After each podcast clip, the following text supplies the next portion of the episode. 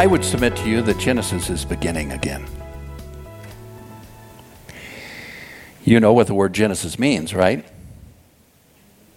New beginnings. We've always claimed that, but we sure haven't talked about it much because you get going and there's expectations and you relocate and you move into a big facility like this and you have a grand opening the room was packed all the hallways were filled with people great lunch afterwards. Pinnacle high.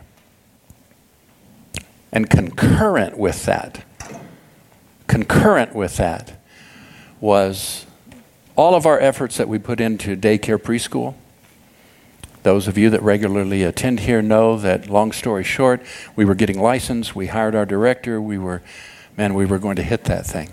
What a great reach to the community and wonder, what a wonderful income stream for the church.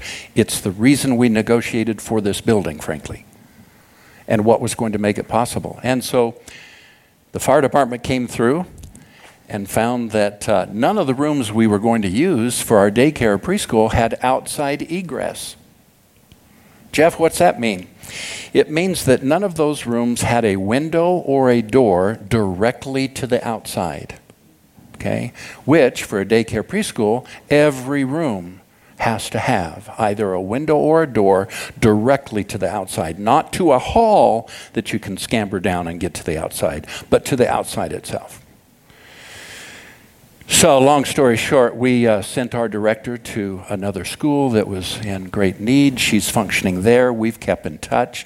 In fact, I've asked her if she'd come over and walk through our facility with us and let's think creatively. Could we still do this? Could we still accomplish it by maybe relocating where the school was going to be and taking advantage of this back half where there are rooms with outside egress and so forth? But needless to say, you know, our worship leaders in March stepped back and stopped leading worship. We brought somebody in. They've been here for the last six months. It was never the design that they be our worship pastor. They were always going to be leaving for Florida, and they left. Last Sunday was their last Sunday. So here we are. That's a lot of change relocate, plan to start a school, not be able to start a school, lose your worship leaders, bring in a substitute, substitutes also moving on, bring in another guy that y'all haven't seen for years. We hope he's good, you know. so now I, I happen to know that, you know, or else we just we wouldn't bring him in. So we already have established relationship with Drew. But I'd like to tell you this morning that Genesis is in a place of beginning again, not starting over, beginning again. And there's a difference. I got to thinking about my own life and my own need to begin again. I don't know about you, but I've had a number of things in my life where, and opportunities, and things that happened circumstantially where I needed to begin again some years ago, my wife and I were troubled maritally. It got to a place where I actually filed for divorce. You say, oh, that must have been 20, 30 years ago before you were in the ministry. Actually, no, I was in the ministry. It all started erupting, however, during a time where we had stepped back from ministry and we were living in Tulsa and so forth, living down in Highlands Ranch, six figure income, living in a great home. Couldn't have been better. And we were going through a rough time, though. Had the home, had the income, had the cars. And the marriage was going upside down. And I filed for divorce. That was one of the darkest hours of my life. Through that, I'm here to tell you, and of course, Nina normally would be sitting right there, my precious wife who's up helping conduct the ladies' conference this weekend. And she'd tell you that during that time, we had to take hands and sit down and talk about it. And talk about whether we wanted to stay or whether we wanted to go. Because we really did believe either could be life giving but that God's best for us anyway was to stay. But if we were going to stay, we would have to begin again. Many wonderful things about our marriage were still there that we could build on. But if we didn't begin again and take a whole new approach in a lot of areas, it wasn't going to work. We were going to lose it all. It was not easy. Again, it was some of the darkest hours of my life. But we're here in ministry successfully today and happy in our marriage, have repurchased a great home after going bankrupt down in Highlands Ranch through all of that, have great credit, high scores. God's redeemed and restored just everything. We have two dogs. you know how much we love those dogs. And uh, they're just so precious to us. And our, our precious daughter, who now is married and living south, attends church, involved in her church. She actually married a gentleman whose family used to come to our church 30 years ago. That family used to babysit my daughter when she was four and five years old. She married one of the boys from that family. I have so much to be thankful for, so much to give God glory for. But I was that far from turning it all upside down and never having again what I'm enjoying today. Had I not been willing to begin again.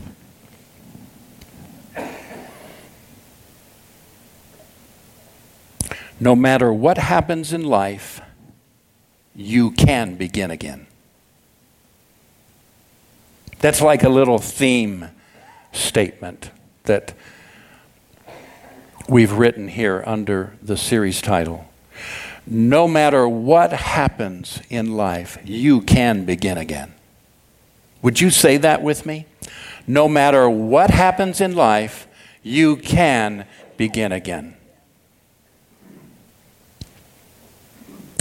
Where in your life has it all gone upside down? Marriage? Career? Finances? Your home? Friendships? How about your church?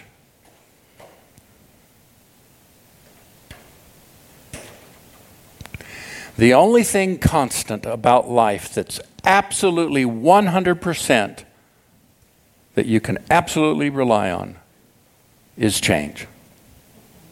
Someone said. And there's a lot of truth in that. So, in this series about beginning again, we're going to talk about a couple of different things. How that today we'll talk about how that God understands. We'll be talking about how to overcome the fear of starting over, how to deal with the terror, being terrified of loss, often freezes people, causes them to make a lot of bad decisions during that time. How to be set free from the enabler complex, how to get rid of sticky, and accept the reality that there are necessary endings. How about this one? Don't waste your mistakes. Did you know that even the mistakes in our lives are something that God can turn around and help us begin again, and He can redeem, and He can make it something that gives him praise, that gives him glory. I've experienced that a number of times in my life, in a number of ways. I've shared one or two with you this morning. Two really big ones, in fact, that a lot of people don't recover from divorce and bankruptcy. I have found God is faithful in every one of our circumstances.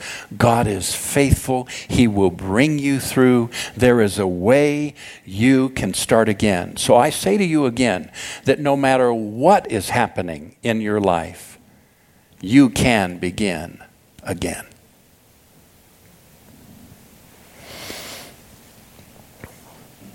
David in the Bible began again.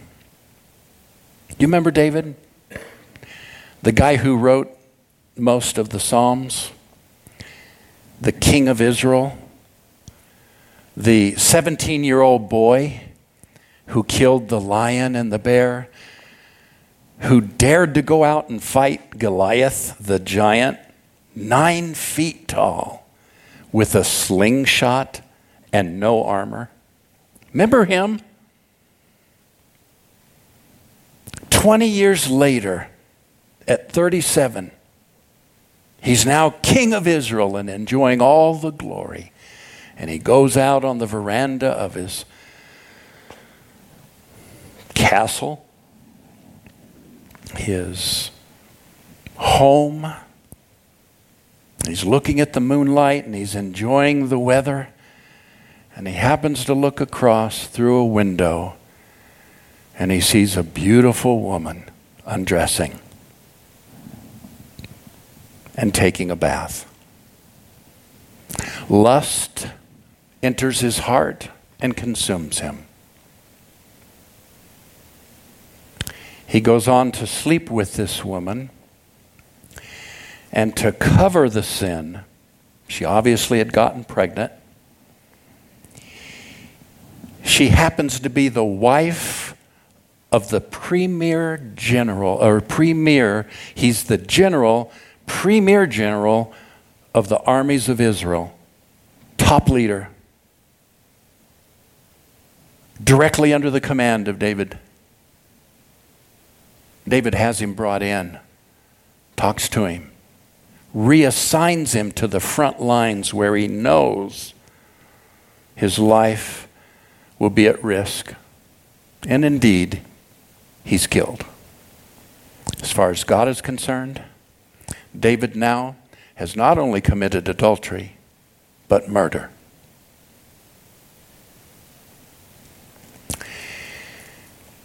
Many of you are aware that the Bible speaks of David, both in the Old Testament and again in the book of Acts, I believe it's chapter 13, as a man after God's own heart. So, after his adultery, after murdering the husband of the wife, who happens to be very close to him, general of his armies, afterwards we fast forward into the New Testament, and David is still carrying the glorious label and identification of man after God's own heart. Really? Do you know anybody who's committed adultery, had the husband killed to cover it all, and now carries around? It's still in print, it's in magazines, they carry banners. Everyone sings his praise. He is a great king. He is a good father. He's a great man but he's being called a man after God's own heart?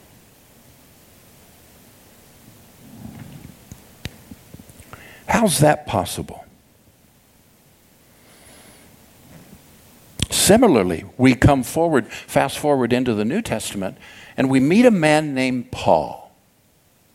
His name before that was Saul. It got changed after he became a Christian, a Christ follower, a believer. Now, you know, don't you, about this man Saul, that he had become a Pharisee in the religion of the Jews. There was no higher standing, no, no higher place of accolade and political and spiritual recognition than to be a Pharisee. Saul was a Pharisee. And as this Christian religion started and Christ was buried and purportedly raised from the dead, and his church, this new fledgling church of disciples, began to grow and make waves in the city of Jerusalem and surrounding area. Saul, the Pharisee, took it upon himself to hunt Christians down with one of two objectives either to kill them through stoning or bring them back with him to imprison them where they would meet a similar fate eventually. This was Saul's mission. He gave himself to hunting Christians and having them imprisoned or killed. One day he's traveling on a road with his band, his military protection. He's going down to a city to hunt some more Christians. He's heard there's a pocket of activity of the Christian faith, believers, Christ followers. He's going down to do more of the same. While riding his horse in this caravan, a bright light, the Bible says, shines out of the heaven and knocks him off his horse. And he's laying on the ground, now blind, literally, physically blind. And he utters these words Who art thou, Lord? And Jesus speaks to him. Jesus who sees something different in a murderer speaks to him, calls him to himself. And from that moment forward, Saul's life is changed. He rides on into the city. He's met prophetically by another Christ follower who prays for his eyesight to be returned. He's healed. And he begins studying the way of Christ the Messiah.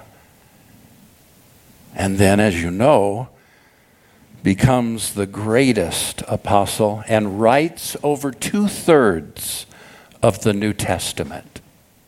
Saul, who becomes Paul, who becomes Paul the apostle of the Lord Jesus Christ, who writes the Bible that you and I read. Really? How is that possible?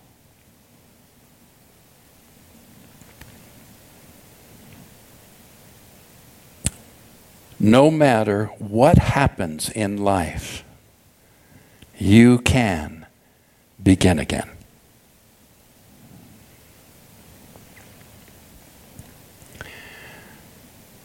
Jesus comes. Jesus lays down his life it certainly looks to his disciples like a failure.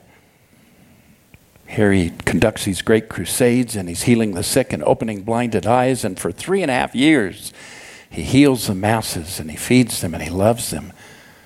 And then he's taken, given up by one of his own disciples, betrayed, hung on a cross, and put in a grave. And they all leave. They all forsake him but a small handful that keep believing in something they remember him saying during some of his sermons I will rise again. Wow. Talk about a new beginning. Talk about being the worst of circumstances. I mean, ultimately, dying, having your body buried in a tomb, sealed with a stone by the Roman guard. I mean, the dream's over, right? Not in God's kingdom. No matter what happens in your life, it can be turned around. You can come back from it.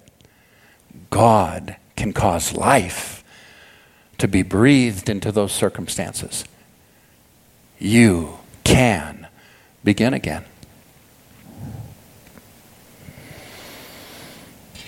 Jesus had to deal really with three different setbacks during his life and ministry. Number one, Satan. Do you remember what Satan said to him during the temptation? Jesus, if this be so, if you are that, then try this. If God really made you this, what about this? Put it to the test. In other words, identity. Satan called into question Jesus' identity and relationship with the Father. And isn't that exactly what happened to Adam and Eve?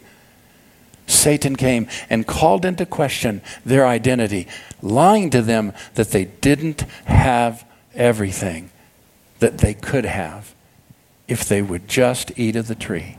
In other words, they were incomplete, they were insufficient. God had made them incomplete. They needed to eat of the tree in order to be like God. That was a lie. Satan presented that same scenario to Jesus. You need to do these things, and then you'll truly be powerful. You'll truly be a king of kings. You know, Jesus stood up to that. Secondly, he had to deal with all of the religion of his days or day that spoke to him and said, You're not approved. Who are you? Who do you think you are coming in here and teaching a new way? And so his, his own religion that he had been born into rejected him. So that dealt with approval. So, first identity, then approval, and then third, people. His own people. Some loved him, many hated him. Some praised him, most criticized him. Many decided to follow him. He preached one sermon one time, and the scripture says all of them turned their back and quit following him. I don't feel so bad on some Sundays. I mean, this was Jesus. Imagine the sermons that Jesus taught. There could be no wrong, no error, nothing wrong. The power, the presence of God. Jesus, the Son of God, preached a sermon. You'll find it in John's Gospel, chapter 6. Preached one sermon where it says, and they all stopped following him. And he turned to his disciples and said, Are you going to go too? Wow. The things that Jesus had to put up with. That deals then with opinions. So he had to deal first with the fact that his identity was questioned. Then he had to deal with people's approval. Then he had to deal with people's opinions. And how many of those on a regular basis have kept you from being all God has called you to be? How many of those things daily in our lives press against us and circumstances happen on our job, with loved ones, in our marriage, in our career that question your identity, question whether or not God's really on your side and approves of you, and then, of course, brings up all sorts of opinions and criticisms. Sometimes you can do no right. Jesus experienced all of that. And yet, he gave his life, and like a seed, he went into the ground. I want to give you three reasons as we bring things to a close this morning. Why you can absolutely trust that God understands your circumstances and that God will bring you through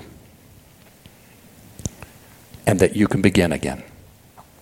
Three reasons why you can absolutely know God knows what you're going through. He's been there, and He will make it possible for you to begin again. Number one, God will never give up on you.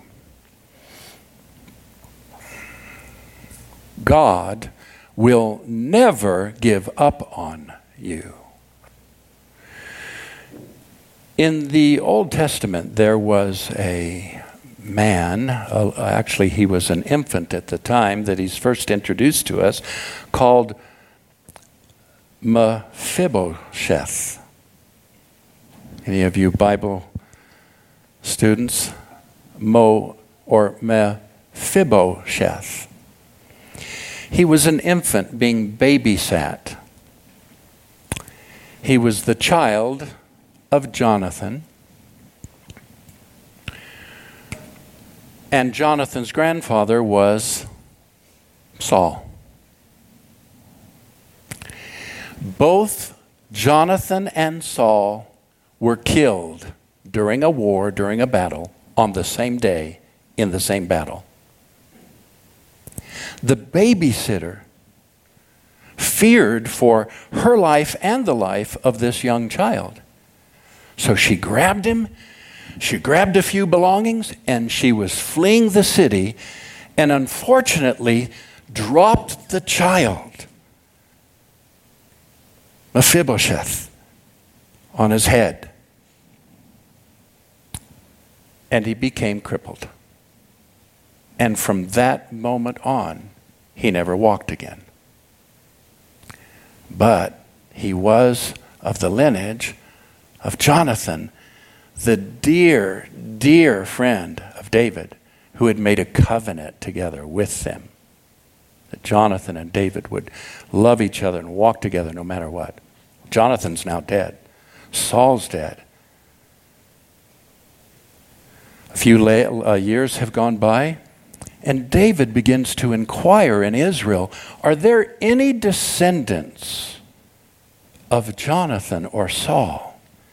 Because I want to honor them. And he hears about Mephibosheth.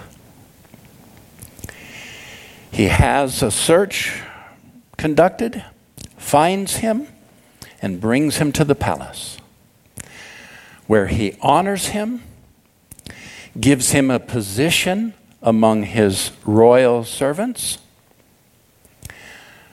Mephibosheth actually marries and has children. And for the rest of his life, King David completely takes care of him. Why is that important? If you'll remember, Saul, Mephibosheth's grandfather, hunted David to try to end his life.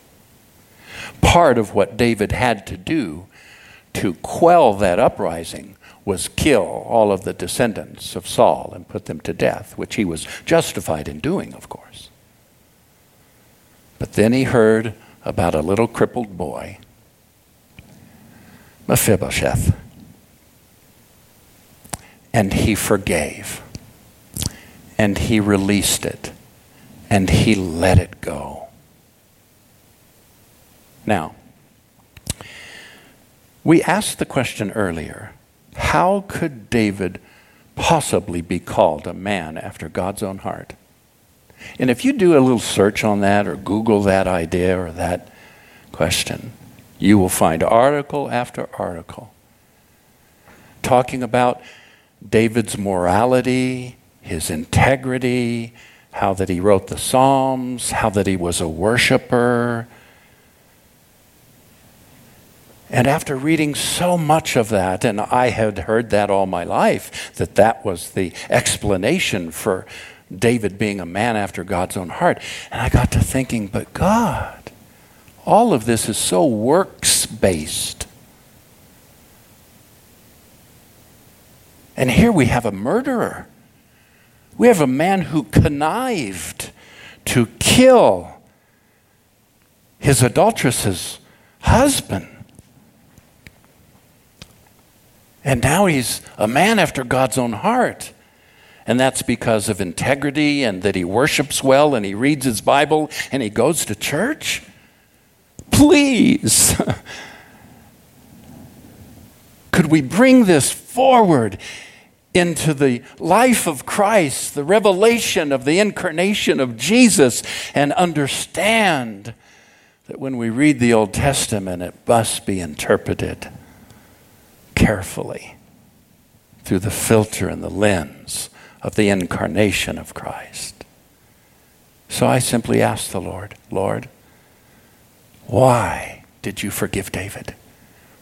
Why did you continue to exalt him and he lived a long life? Why did you continue to reward him with great riches? And why to this day is he a man after your own heart? And the Lord said, Because he was merciful. Remember, son, my mercy is everlasting and never fails. That's how David is a man after God's own heart because God is merciful and his mercies never fail.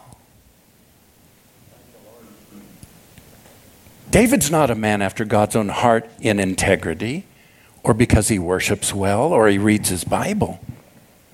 He forgave, he let it go. He let the people who had come against him and tried to bring him down, he, he got to a place where he said, Enough! I'm not going to live this way. I'm not going to lay in my bed at night sleepless because I'm carrying this. Go find any of the living descendants of Saul. I want to honor them. And he forgave. Are you aware that in the New Testament, Paul wrote in Romans chapter 4 that it's the goodness of God that leads man to repent?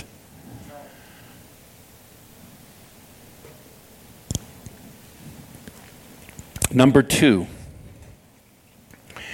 your past does not define you.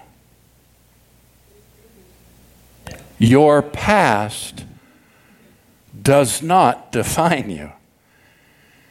And you can know without a doubt God understands this. Because John 12, 24, I assure you, and most solemnly I tell you, unless a grain of wheat falls into the earth and dies, it remains alone just one grain, never more. But if it dies, it produces much grain and it yields a harvest. Jesus was speaking prophetically about his destiny.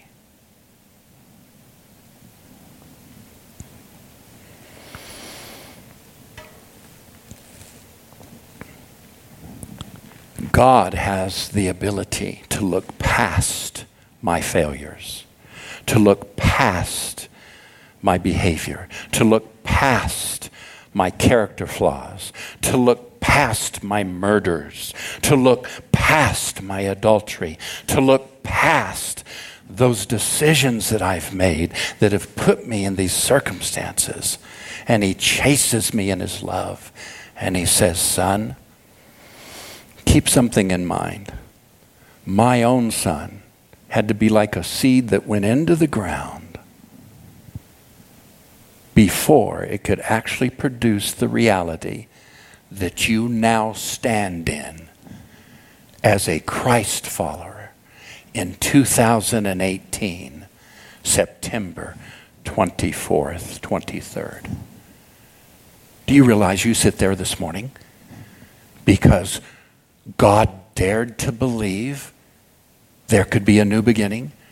Do you realize you're sitting in that chair listening to me right now? Because Jesus, despite people's disapproval, despite people's opinions, despite the questioning of who he was in his true identity, dared to become and allow his life to be put in the ground like a seed, knowing, believing, holding on to the fact that regardless of what happens to you, you can begin again. We're here because Jesus believed that. So when I tell you today, God understands, He understands. And finally, number three, Everything you release as a seed will bring forth in multiple harvest. Everything you release as a seed will bring forth in multiple harvest. If there's anybody who had a reason to look back on his former life and say, God can't use me, God can't turn this around, it would have been Paul, who murdered, hunted, and murdered Christians. Listen to his words. I'll, I'll take you there. I'll go back because I, I didn't share the verse earlier, but I want you to see it.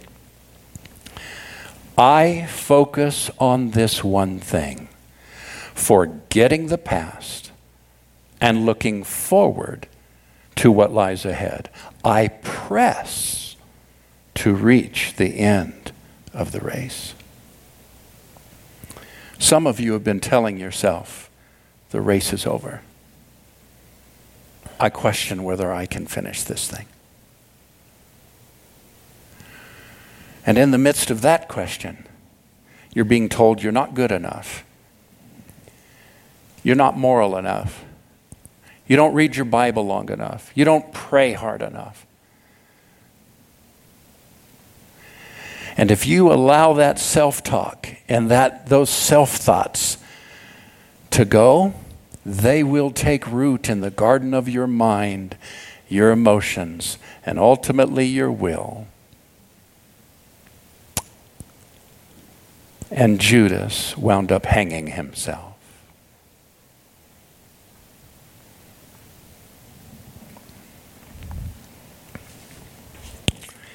No matter what happens to you, you can begin again. God understands your circumstances. And He's there to bring you through. Could we stand?